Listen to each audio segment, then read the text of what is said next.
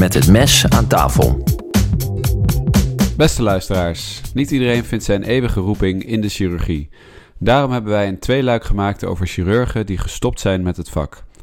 In deze twee afleveringen bespreken we waarom ze gestopt zijn, welke opties ze zijn tegengekomen voor een nieuwe baan en hoe het ze nu vergaat. In deze aflevering spreken we twee ex-vaatchirurgen. Mare Lensveld heeft tien jaar gewerkt als vaatchirurg en is inmiddels schrijver en copywriter. Mark Schruinemacher was fellow vaatchirurgie in Australië en stopte om te gaan werken in een krijtgroeve en volgde inmiddels de opleiding tot boer om zijn eigen wijn te kunnen gaan verbouwen. Ik ga thuis bij ze langs. Ik ben aangeschoven bij Mare Lensveld aan de keukentafel. Uh, Mare is 42 jaar oud, is opgeleid als vaatchirurg en heeft 10 jaar als vaatchirurg gewerkt aan het Amsterdam UMC en het Flevo ziekenhuis. In het ziekenhuis was ze de dokter op hoge hakken, maar inmiddels is ze schrijfster op hoge hakken. Uh, na twee jaar geleden gestopt te zijn als vaatchirurg, werkte ze als marketingmanager bij een tech startup in augmented reality. Uh, en is ze inmiddels werkzaam als freelance schrijfster en copywriter. Klopt dat wat ik zeg? Ja, ja, het is een jaar geleden, maar oh ja. uh, twee jaar klinkt al nog beter, zeg maar. Nou, we gaan het vooral hebben over wat je nu doet en de, de, de, wat je allemaal bent tegengekomen in, in het proces van stoppen en iets anders gaan doen. Uh, maar eerst dan toch de vraag, uh, waarom ben je gestopt? Ja, dat is een hele korte vraag en daar bestaat eigenlijk geen heel kort antwoord op. Um, toen ik besloot te uh, stoppen of daar begon over na te denken, toen kwam er eigenlijk voor mij een aantal dingen tegelijk op het pad. En het eerste was de coronapandemie. Dat was natuurlijk een moment waarop het hele ziekenhuis soort van van het een op het andere moment stilviel. En we allemaal in dienstverband uh, gingen werken, dus in een soort dienstschema's. Waardoor het uh, ook een moment was waarop je stilstond de rijdende trein stopte en je uitstapte op een station en om je heen moest gaan kijken van goh, waar sta ik eigenlijk? En dat viel bij mij samen met het jaar waarin ik 40 werd. Uh, dus er kwam een kleine midlife crisis uh, gevoel kwam, uh, kwam daarbij. Maar dat is ook een natuurlijk moment waarop je gaat kijken waar ben ik en waar ga ik naartoe? En die combinatie, die maakte dat gevoel sterker. Uh, vooral van waar ga ik heen? Want ik moet nog 25 jaar. Waar ik nu sta is een fantastische plek. Ik zit in een heel groot academisch ziekenhuis. Ik kan alles doen binnen de vaatchirurgie uh, wat, uh, wat ik wil doen. Um, ik doe onderwijs ernaast. Ik doe management ernaast. What's next? Dat gevoel speelde er bij mij heel erg. En had je dat gevoel al voor, voor die tijd ook al? Dus tien jaar geleden zeg maar, dat je wel eens twijfels had of dacht van uh, is dit wel, is dit het wel? Um, niet is dit het wel, want ik ben altijd heel erg duidelijk geweest in dat de vaatchirurgie voor mij het vak was. Uh, van kinds af aan was de chirurgie het vak en de vaatchirurgie was dan uh, in de loop van de jaren daarin had de, de boventoon. Um, wat ik wel achteraf herken, en achteraf is dat het gemakkelijker, is zeg maar dat ik altijd een onrust heb gehad in een soort periodieke uh, tijd, zo een jaar of zeven. Dan begint het te kriebelen. En ik kom me ook heel goed herinneren dat ik toen ik eenmaal in opleiding voor de chirurgie uh, kwam en ik kreeg die brief en uh, in die brief staat dan van nou u zit twee jaar hier, twee jaar hier, twee jaar hier en toen zag ik die brief en toen zag ik daar een einddatum over zeven jaar en toen dacht ik oh, ik lig gewoon voor zeven jaar vast. Oh mijn hemel. En dat greep me heel erg aan. Dat ik dacht, oh jee, nu ligt het leven heel erg vast. Ja. En achteraf denk ik dat dat wel iets is wat steeds terugkwam. En tijdens je opleiding, die is natuurlijk uh, zes, zeven jaar. En daarna je fellowship, dan is het iedere keer iets nieuws en iets nieuws en iets nieuws. En uiteindelijk heb ik uh, zeven jaar dan uh, op een vaste plek gezeten in het AMC. Um, en ook dat is weer zo'n periode van zeven jaar. Dus dat gevoel herken ik wel. Dat je iedere zoveel tijd toch weer wat anders zoekt en een nieuwe uitdaging uh, zoekt. Ja, en hoe, hoe ging dan dat proces de, van dat je dacht, misschien wil ik wel wat anders en de, totdat je de beslissing nam om ook daadwerkelijk te stoppen ja. en iets anders te gaan doen? Nou, de, in het begin um, dacht ik, nou weet je, dat komt gewoon vanwege de hele corona en alles is opeens anders. Um, en toen uh, had ik de mogelijkheid om een loopbaancoach in de hand te nemen. Dus dan heb ik met haar een heel traject doorgelopen van goh, wat, uh, ja, nou ja, wat zijn nou dingen die je belangrijk vindt? Um, hoe kun je nou, eigenlijk was de insteek, hoe kun je binnen je werk andere dingen erbij doen om te zorgen dat je wel die uitdagingen die je zoekt en eigenlijk die nieuwe ontwikkelingen en het blijven leren, hoe haal je dat erbij? Nou, dat, dat heb, heeft nou, totaal ongeveer drie kwart jaar ben ik daarmee bezig geweest. En uiteindelijk was de conclusie, dat ga ik binnen dit vak niet vinden. Ja. Um, nou ja, dat is al best wel iets om voor jezelf een soort van die conclusie te gaan trekken. Um, daarin was mijn beslissing ook nog niet definitief, maar dat was wel het moment waarop ik um, toen dacht van ja, en, en, dan nu? En wat zij zei was van ja, weet je wat je moet doen? Je moet gewoon met mensen gaan praten. Gewoon praten. Wat doen mensen? Uh, wat houdt dat in? Is het gras nou wel zo groener, zeg maar? Dus mensen buiten de chirurgie? Buiten, ja, buiten de chirurgie. Uh, zo breed mogelijk. Ook binnen de chirurgie of binnen de geneeskunde. Maar in ieder geval andere vakken dan waar je in zit, zeg maar. Toen zei ik, nou, dat is natuurlijk super goed idee. Vooral midden in de coronacrisis. Ik praat me niet eens met mijn vrienden, zeg maar. Dus hoe ga ik dat doen? Want ik sta niet meer langs het hockeyveld. En als ik naast het hockeyveld sta, dan uh, sta ik daar naast een dokter. Dus dat maakt het ook lastig. Ja. Dus daarin uh, uiteindelijk uh, LinkedIn heel erg een oplossing. Uh, want daar heb je een heel netwerk van mensen uit allerlei verschillende kanten. Die je gewoon heel gemakkelijk een berichtje kan sturen van: Goh, hey, ik zie dat jij dit doet ik loop hiermee. Vind je het oké als ik een keer bel? En wat ik daar ontdekte, moest ik ook leren, is dat mensen vinden het heel leuk om over hun werk te vertellen en om uit te leggen waarom zij bepaalde keuzes hebben gemaakt. En hoe, uh, en hoe kies je dan met wie je, uh, zeg maar, welke opties zijn er dan als je dan begint, uh, waar zoek je dan? Uh, consultants of uh, bedrijfsleven? Of hoe ging dat bij jou? Ja, all of the above. Ja, ja. dus je begint natuurlijk, je, je hebt heel erg het idee, wat, wat kan ik? Ja. Hè? Want ik kan één trucje, dat kan ik heel goed. Maar ja, wie, wie heeft dat trucje nodig uh, buiten het ziekenhuis? Um, dus ik begon met mensen die ik kende. Dus um, andere artsen die bijvoorbeeld gestopt waren. En dan ging ik gewoon kijken, wat zijn zij dan gaan doen? Um, en op die manier kom je eigenlijk via via, via warme netwerk van anderen, kom je weer met nieuwe uh, mensen in contact. Dus ik heb inderdaad uh, met uh, mensen die vanuit die naar het bedrijfsleven zijn gegaan gesproken, mensen die naar de industrie zijn gegaan gesproken. Ik heb gekeken naar um, bedrijfsartsen, verzekeringsartsen huisartsen. Dus eigenlijk zo breed mogelijk. Wat ik daar vooral van meegekregen heb, is niet zozeer dit was het vak voor mij, maar meer dat er kan zoveel. En dat gaf mij ook weer het vertrouwen om de volgende stap te nemen, namelijk gewoon eens te gaan solliciteren. Ja, ja. Ik heb me heel erg gerealiseerd dat de kracht die je als chirurg hebt, als arts, maar zeker als chirurg, uh, is dat je hebt een academie of een, een wetenschappelijke opleiding afgerond.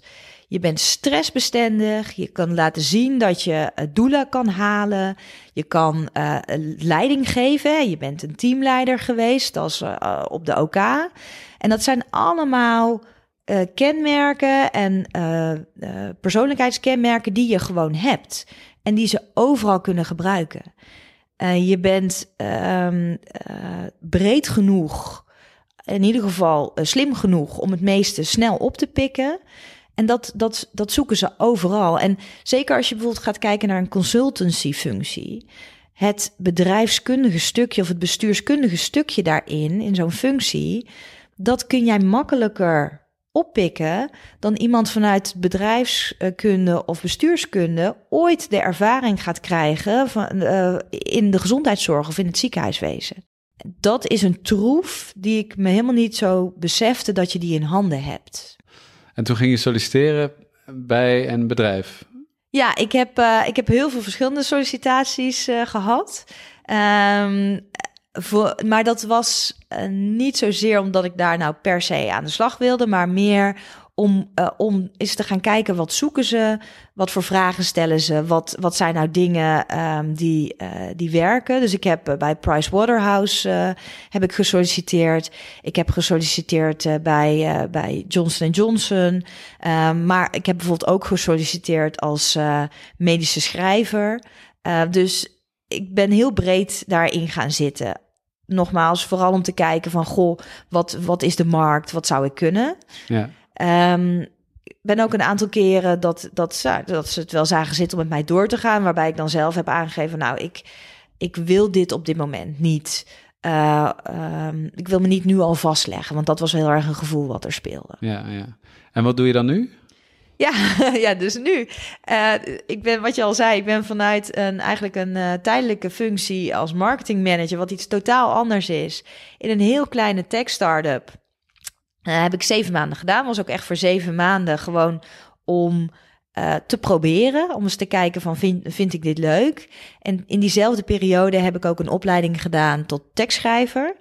Uh, en dat vond ik fantastisch. Ik heb altijd al wel geschreven naast mijn werk, eh, gewoon voor de kinderen, zeg maar. En, maar ook voor natuurlijk het onderwijs en voor, voor, mijn, voor het wetenschappelijke stukje. Um, maar wat ik nu merkte was dat gewoon het schrijven in combinatie met die marketingervaring die ik nu heb, dat het, het verkopen van verhalen, het vertellen van verhalen, dat vind ik fantastisch om te doen. Dus ik ben nu als freelance copywriter uh, begonnen sinds, uh, sinds een maand of vier. Dus dat is allemaal nog relatief, relatief vers, zeg maar. Een heel ander leven, denk ik, dan als vaatchirurg. Zo, ja. Echt een heel ander leven. Vorig jaar september, toen ik stopte, toen, uh, nou ja, dan ging ik wel weer eigenlijk terug in een, gewoon in een, in een fulltime baan. Dus daar merkte ik het nog niet zoveel, want dat was nog best wel vastgelegd. Maar ik had wel vorig jaar voor het eerst in 20 jaar besefte ik me dat ik gewoon de kerst en de oude nieuw vrij was. Ja, ja. ik wist niet wat me overkwam. Ja. Ik moest opeens naar mijn schoonouders, want ik kon geen dienst meer doen. dus, uh, dus dat soort dingen, dat, dat merkte ik al. En alle weekenden, dat je daar niet meer over na hoefde te denken. En ik denk wel, uh, mijn uh, partner uh, die is orthopeed en wij leefden op onze agenda. Wij hadden een agenda en het was gewoon het ene weekend was hij aan de beurt, andere weekend ik. En daar kwam opeens heel veel ruimte in. En zeker, ja, orthopedie heeft toch minder, minder zware diensten, minder frequente diensten dan dat ik had. Dus dat gaf heel veel lucht. En die vrijheid is fantastisch. En nu sinds ik dus als freelancer aan de slag ben, ja, dan, dan merk ik pas echt wat het betekent om je eigen uh, planning te kunnen maken. En uh, niet een totaal vastgelegd leven te, te hebben. Dat is heerlijk. Ja, ja is, het, is het leuker nu dan eerst het leven? Of uh, is dat nog te vroeg om dat zo te um, Nee, nee, nee. Ik, um, ik, wil hele, ik wil absoluut niet uitdragen dat mijn leven eerder niet leuk was. Ja. Ik heb heel bewust en op tijd, denk ik, een andere keuze gemaakt. En wat dat betreft kwam voor mij de, de coronacrisis eigenlijk als een soort van um, hele positieve ontwikkeling. Uh, buiten alle narigheid die erbij hoorde natuurlijk. Maar voor mij persoonlijk, zeg maar, in deze ontwikkeling heeft dat echt geholpen. Omdat het, je was even uit de red race, waardoor ik de mogelijkheid had om deze keuze te maken. En ik ben ervan overtuigd dat als ik nog vijf jaar langer was doorgegaan, dan was ik op een gegeven moment heel zuur geworden. En want ik was gewoon, het, het, het vak leverde niet meer op aan energie wat ik erin moest stoppen. En op het moment dat die balans zoeken is, dat is zonde. Want dan ga je inleveren en dan word je zuur. En dat heb ik kunnen voorkomen door op tijd een andere beslissing te nemen. Dus mijn leven hiervoor was fantastisch. Ik vind de vaatchirurgie nog steeds een prachtig vak. Opereren is heerlijk. En ik denk dat de mensen binnen de chirurgie, maar sowieso binnen een ziekenhuis, dat, dat ga je nergens anders vinden. Dus de mensen mis ik ook wel echt. Alleen de, de professionele uh, keuze, uh, daar ben ik nu heel blij mee. En de, de voordelen die ik nu heb, de energie die ik nu krijg uit mijn werk nu, ja, dat is weer een onwijze high. Ja. Um, welke voordelen zijn dat? Ja, dus de vrijheid. Ja. Het, het zelf kunnen indelen van je werk.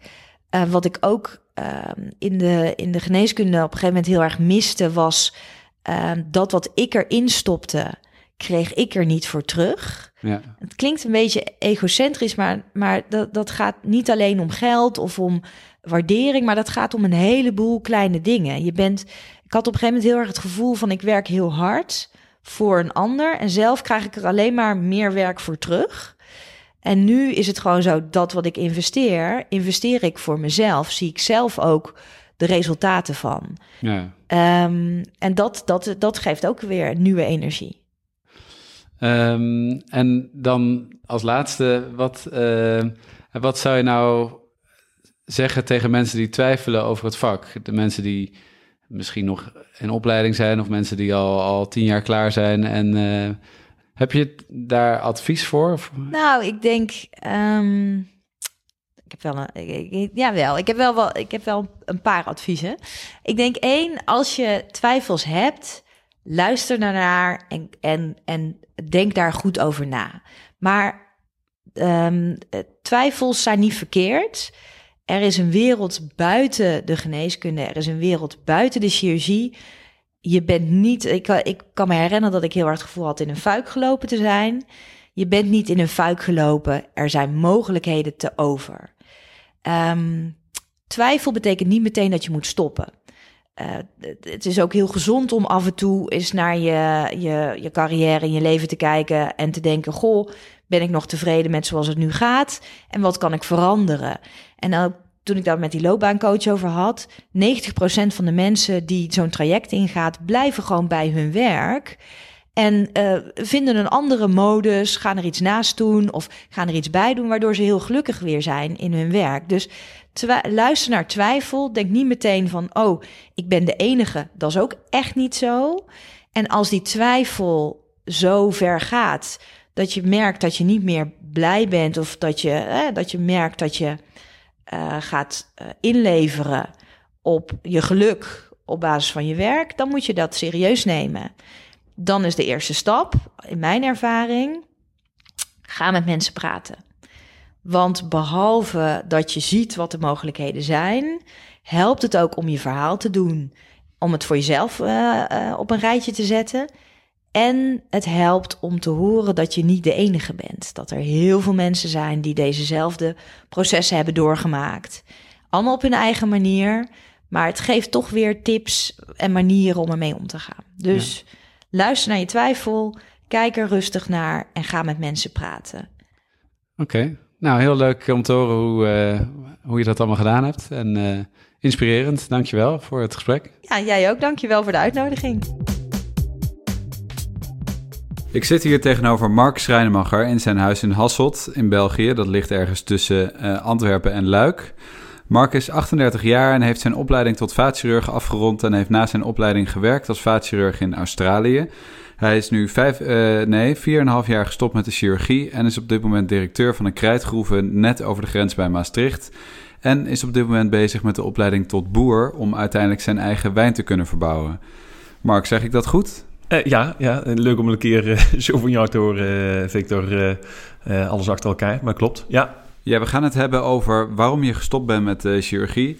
En om eh, even terug te gaan naar het begin, voordat je begon met de chirurgie, had je toen bij de, eh, ten tijde van de sollicitatie al een plan B of een tweede keus eh, toen je ging solliciteren? de, de, nou, er was een, dan eh, was eigenlijk mijn, mijn tweede keus op dat moment al, als het niet de chirurgie wordt, dan ga ik een MBA doen. Dus ik had al eh, alle MD, MBA's, eh, MBA-programs gezien eh, eh, die er een beetje in de omgeving te vinden waren. Dat waren namelijk heel weinig. En zodoende was ik ook aan het kijken naar bijvoorbeeld naar Amerika te gaan, waar dat veel meer, veel gebruikelijker is om ook een MBA te combineren met een, met een dokterschap. Dus daar was ik eigenlijk naar aan het kijken. Dat, eh, naar de grote universiteiten daar. Dat leek me heel interessant. En wanneer ontstonden dan de eerste twijfels aan de chirurgie? Ja, dat was toch al in mijn opleiding. En eh, dat was op het moment dat, ehm, dat je wat verder in de opleiding komt. En eh, dat het, eh, het, het gave, het magische bijna. Van af en toe dingen te, om met je handen in iemands anders lijf te zitten, bij wijze van spreken. En een beetje te mogen knutselen.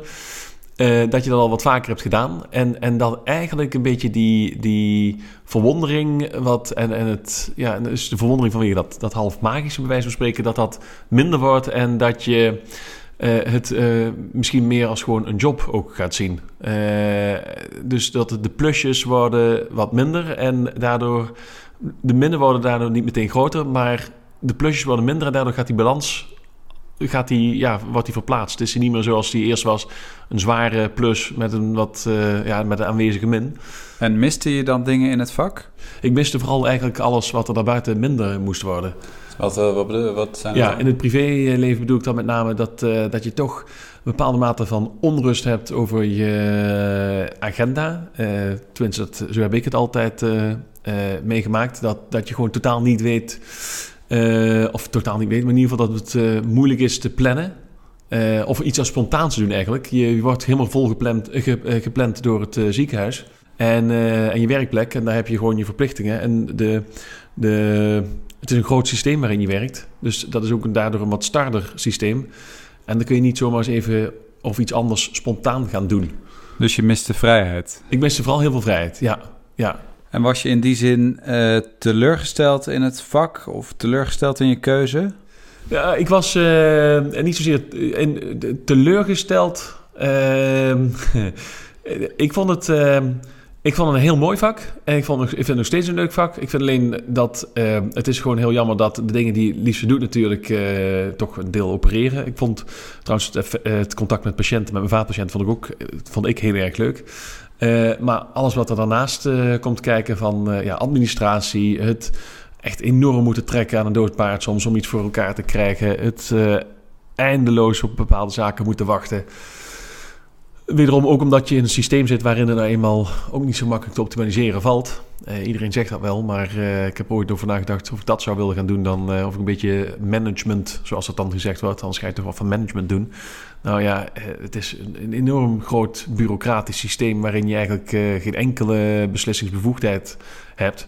en waarbij ook nog eens een keer het probleem zodanig, of het probleem, de, de structuur zo ingewikkeld is, dat er ook niet even een 1, 2, 3 oplossing te vinden is. Dus uh, daarom heb ik dat hele management, uh, ja, eventuele spoor ook niet echt ooit gedacht van... God, daar heb ik nou echt zin in om dat te gaan doen. de meeste mensen die management doen in het ziekenhuis... zijn gewoon de chef van weer een hele grote partij klachten... van alles en iedereen. Die ze dan op een bord gesmeten krijgen... en nou, dan probeer ze er ook maar wat van te maken. Dus dat, dat is nou niet de meest... ik denk niet dat, dat dat... Ik benijd ze niet, laat ik het zo zeggen. want echt iets snel veranderen, dat gaat, gaat gewoon niet gebeuren. Um, maar goed, in ieder geval dus, en dat, om dan terug te komen op je vraag, dat was dus voor mij wel de reden om te zeggen van ja, ik, uh, ik, ik zie het in het ziekenhuis uh, als een proces waarin je toch een eindverantwoordelijkheid hebt. Ik uh, dacht altijd dat ik daar heel weinig stress van had. Ehm, maar toen ik uit de chirurgie of uit de geneeskunde stapte, merkte ik wel dat dat een hele uh, dat, dat ik niet in de gaten had daarvoor wat voor een soort van achtergrondstress er dan toch altijd wel is. Ja, dat, uh, dat merkte ik pas toen ik eruit ging, dat ik dacht, ik had in ieder geval meer rust. En bijvoorbeeld uh, geen diensten is ook echt waanzinnig heerlijk. Dat is echt, dus vond ik, dat, dat geeft veel meer stress denk ik dan, dan mensen willen geloven dat het doet. Zelfs de mensen die er nog altijd in het vak zitten, denk die het zichzelf ja, voorliegen misschien, om dan een sterk woord te gebruiken. Maar ja, ik denk dat het veel meer stress geeft dan, dan mensen willen laten geloven. Zometeen wil ik heel graag van je weten hoe dat proces is gegaan. Dat je besluit hebt genomen om wat anders te doen. Uh, eerst als uh, soort van intermezzo, kun je nog even vertellen wat je nu doet en wat er dan nu, nu leuker aan is? Of wat, wat, wat, wat is op dit moment zijn je dagelijkse bezigheden? Ja, nou tegenwoordig ben ik dus de, de bedrijfsleider, bij wijze van spreken, de CEO van een, een krijtgroeven. krijt, niet het stoepkrijt of schoolboordkrijt, dat is eigenlijk gips met name tegenwoordig. Maar krijt als zijn de calciumcarbonaat, dat is een kalksteen heel zacht, vochtig. Uh, is een beetje het vergeten mineraal. Uh, dus ik kwam uh, in een groeven waar eigenlijk heel weinig uh, gebeurd was. En sowieso met mineraal krijt is de laatste 20, 30 jaar heel weinig gedaan. Ik kwam in die groeven en ik ben eigenlijk begonnen vanaf nul onderzoek te doen naar wat kan ik er wel mee in plaats van wat kan ik er niet mee. En ehm, nou, dat heb ik een hele tijd intensief gedaan. Ondertussen zijn er eigenlijk voor alle grondstoffen die we hebben, zijn er producten ontwikkeld. En nu is het zo dat ik met name daarin de verwerking met het plaatsen van een kleine fabriek, het, het uitzoeken van de juiste machines, het aansturen van die mensen daarvoor, om dat dan eerst in die fabriek vanuit de groeven in de fabriek te krijgen en dan weer vervolgens de producten dan weer aan de man te kunnen krijgen. Dat ik dat, dat hele proces een beetje ja, overzie. Ook voor een heel groot deel zelf echt actief in ben omdat het, uh, ja, je zou het kunnen vergelijken met een start-up. Uh, zo echt vanaf nul begin, maar met veel potentieel. Maar het, uh, je, je kwam erin omdat het een familiebedrijf is eigenlijk, toch? Ja, ja nou het is een familie-eigendom, laat ik het dan meer zo zeggen. Want het bedrijf in dat hele verhaal was, ja, zoals ik al zei, het was een vergeten mineraal, was bijna niet bestaande. Het was, laat ik zo zeggen, budgetneutraal, CQ een klein beetje positief. Maar ehm, dat was, het was niet een zaak waarin ik op die manier uh, een, een, een goede toekomst voor mezelf uh, zou kunnen, of een fatsoenlijke toekomst voor mezelf zou kunnen veiligstellen. Dus het was echt wel een, uh, toch een behoorlijke sprong in diepe. met één groot voordeel wel. Ehm, het feit dat, dat het dus een beetje vergeten mineraal is. Betekent ook dat niemand anders mee bezig was. Dus het was niet zo dat ik langs alle kanten ingehaald werd. Weinig concurrentie. Weinig concurrentie, ja. relatief gezien wel, ja. En uh, dat, dat is je hoofdbezigheid. En het uh, wijnverbouwen, dat is meer lange termijn. Uh... Nou ja, en het wijnverbouwen is wel een hele goede, want het is een krijtgroeve. En krijt, nou ja, in de Bordeaux-streek heb je dat ook. dat het, en in de Champagne trouwens ook. Dat dat net onder het dunne laagje leem ligt. We hebben op die, of in die groeven hebben wij aan de zijkant van de groeven hebben we een aantal hellingen die mooi op het zuiden liggen. Uh, waar dus krijt de basis is en een dun laagje leem daaroverheen. De analogie met, uh, met Bordeaux en Champagne is dus uh, is, vrij snel gemaakt. daarnaast hou ik erg van die geestrijke drank. nee, maar vind ik het gewoon een hele leuke of een hele interessante producten. En um, denk ik ook dat we daar met ja, toch een beetje de verandering in klimaat uh, ook uh, de kans zouden kunnen hebben om een bijzonder product, uh, bijzonder product te maken. Waar je een beetje je ziel en zaligheid in kwijt kunt. En toch ook een beetje het, het romanticisme van, van het, het, het wijnmaken in zou kunnen ja, vinden. Dus dat is iets, uh, dat is, maar dat, dat is een heel langzaam proces. Dat, het kost om te beginnen kost heel veel geld uh, als begininvestering. Ça prend een grande fortune uh, pour créer une petite fortune, wordt wel eens een keer gezegd. Maar dat is zeker in de, in de wijnwereld is dat absoluut wel waar. Dus flinke investeringen, lang wachten. je maar één keer of twee keer zeg maar per seizoen heb je een beetje de kans om echt verschil te maken. Uh, dus ja, dat, uh, en als het niet goed gaat, dan uh, moet je weer een jaartje wachten. Ja. Dus het is, het, is, het is een hele interessante business. Um, maar we gaan er zeker mee verder. En, maar goed, het duurt nog een paar jaar voordat we de eerste keer een fles op tafel kunnen zetten. Dus over een paar jaar kan heel chirurgisch Nederland hier wijn komen drinken? Absoluut. Domaine haute framand. Mooi, ik kijk ernaar uit. Hoe ging nou dat proces van... je, zat, je was klaar met de opleiding, je werkte als chirurg... En eh, hoe ging die overgang van de chirurgie naar je nieuwe uh, leven? Nou ja, dat, dat, dat is natuurlijk een gevoel uh, op een gegeven moment wat echt groeit. Tenminste, dat was het bij mij. Um, en de, de, laatste twee jaar van mijn opleiding, waarin je steeds gespecialiseerder wordt opgeleid, uh, is het zo dat je ook steeds meer dezelfde operaties gaat doen. En er komen natuurlijk wel steeds weer mooie dingen bij. Maar ja, op een gegeven moment heb je toch wel de meeste operaties en de meeste dingen wel een keer gedaan zeg niet dat je daar dan ook meteen perfect in bent, maar het is wel zo dat je het, je hebt het gedaan, je hebt het meegemaakt, je hebt het uh, soms zelfstandig gedaan, soms niet. Maar in ieder geval, je komt daar steeds verder in dat ja, stramien te zitten van dat je dezelfde dingen gaat blijven herhalen. En um, dat uh, geeft dat die plusjes weer wat minder worden. En dat die minnetjes die ongeveer hetzelfde zijn, dan wel iets groter zijn geworden. Dat die ja, steeds harder op die balans gaan doorwegen. En uh, dus dat, dat is een dingetje wat, wat, wat geleidelijk aangaat. Maar vervolgens had ik eigenlijk dat ik uh, dus in eh, Australië zat voor in principe een jaar. Ik zat er ook uh, met mijn toenmalige vriendin. En toen was het zo dat ik daar ja, bij, op een gegeven moment bij mezelf eventjes de tijd kon nemen om er zo allemaal over na te denken. En alles op een rijtje zetten. En dacht ik, ja, om dit nou te blijven doen tot mijn pensioengerechtigde leeftijd, dan denk ik dat ik dat niet haal. Of een patiënten halen het ook niet meer. Maar in ieder geval, het gaat ergens gaat een keer fout lopen. En uh, Aangezien ik toen gelukkig nog niet vast zat aan, uh, aan grote financiële verplichtingen voor maatschappen bijvoorbeeld. Uh, uh, of, of ergens met een huis, een kast van een villa. of, of in ieder geval iets financieels dan wel op een andere manier vastgelegd had. was het voor mij zo dat ik dacht, als ik nou iets wil veranderen, dan kan ik het beter nu doen en niet over tien jaar. Ehm, dan heb ik tenminste nog eh, die kwaliteit van leven die een stuk uh, omhoog geschroefd kan worden. Uh, en ja, dan heb ik er toch tien jaar in een betere kwaliteit die ik erbij kan pakken. Laat ik dat nu maar doen, nu een keuze maken. Het zijn nou dingen die je geleerd hebt tijdens de opleiding die je nu tijdens je werk nog steeds gebruikt? Ja, waar je wat aan hebt? Absoluut. Uh, het eerste is gewoon het algemeen het dokter zijn en het met een patiënt omgaan en een gesprek van uh, ga nou eens eerst op zoek naar het waarom. Zeg maar, Waar, waarom is iemand hier? Wat wilt hij? Uh, ik moet zeggen, dat is in eigenlijk elke zaak waar ik mee bezig ben, elke keer dat ik met iemand spreek, is dat precies hetzelfde. Het gaat er gewoon puur om van wat, wat heeft u nodig, wat wilt u en wat wilt u niet. En, en wat dat betreft voel ik me soms heel vaak echt alsof ik in een spreekkamer zit. En, en de andere die of iets bij mij komt kopen of iets aan mij komt ver of wilt verkopen, uh, die, uh, ja, alsof het een patiënt is. En, en eerlijk gezegd, het grappige is, die mensen voelen zich dan ook allemaal geholpen. Ja. Letterlijk als we naar buiten gaan. En je komt tot uh, hele andere, ja, soms inzichten en, en deals. dus ja, ik, ik gebruik het eigenlijk nog steeds uh, qua gesprekstechnieken, qua uh, soms, soms gewoon uh, beslissingen nemen. of kijken van wat ga ik wel of wat ga ik niet doen en waarom.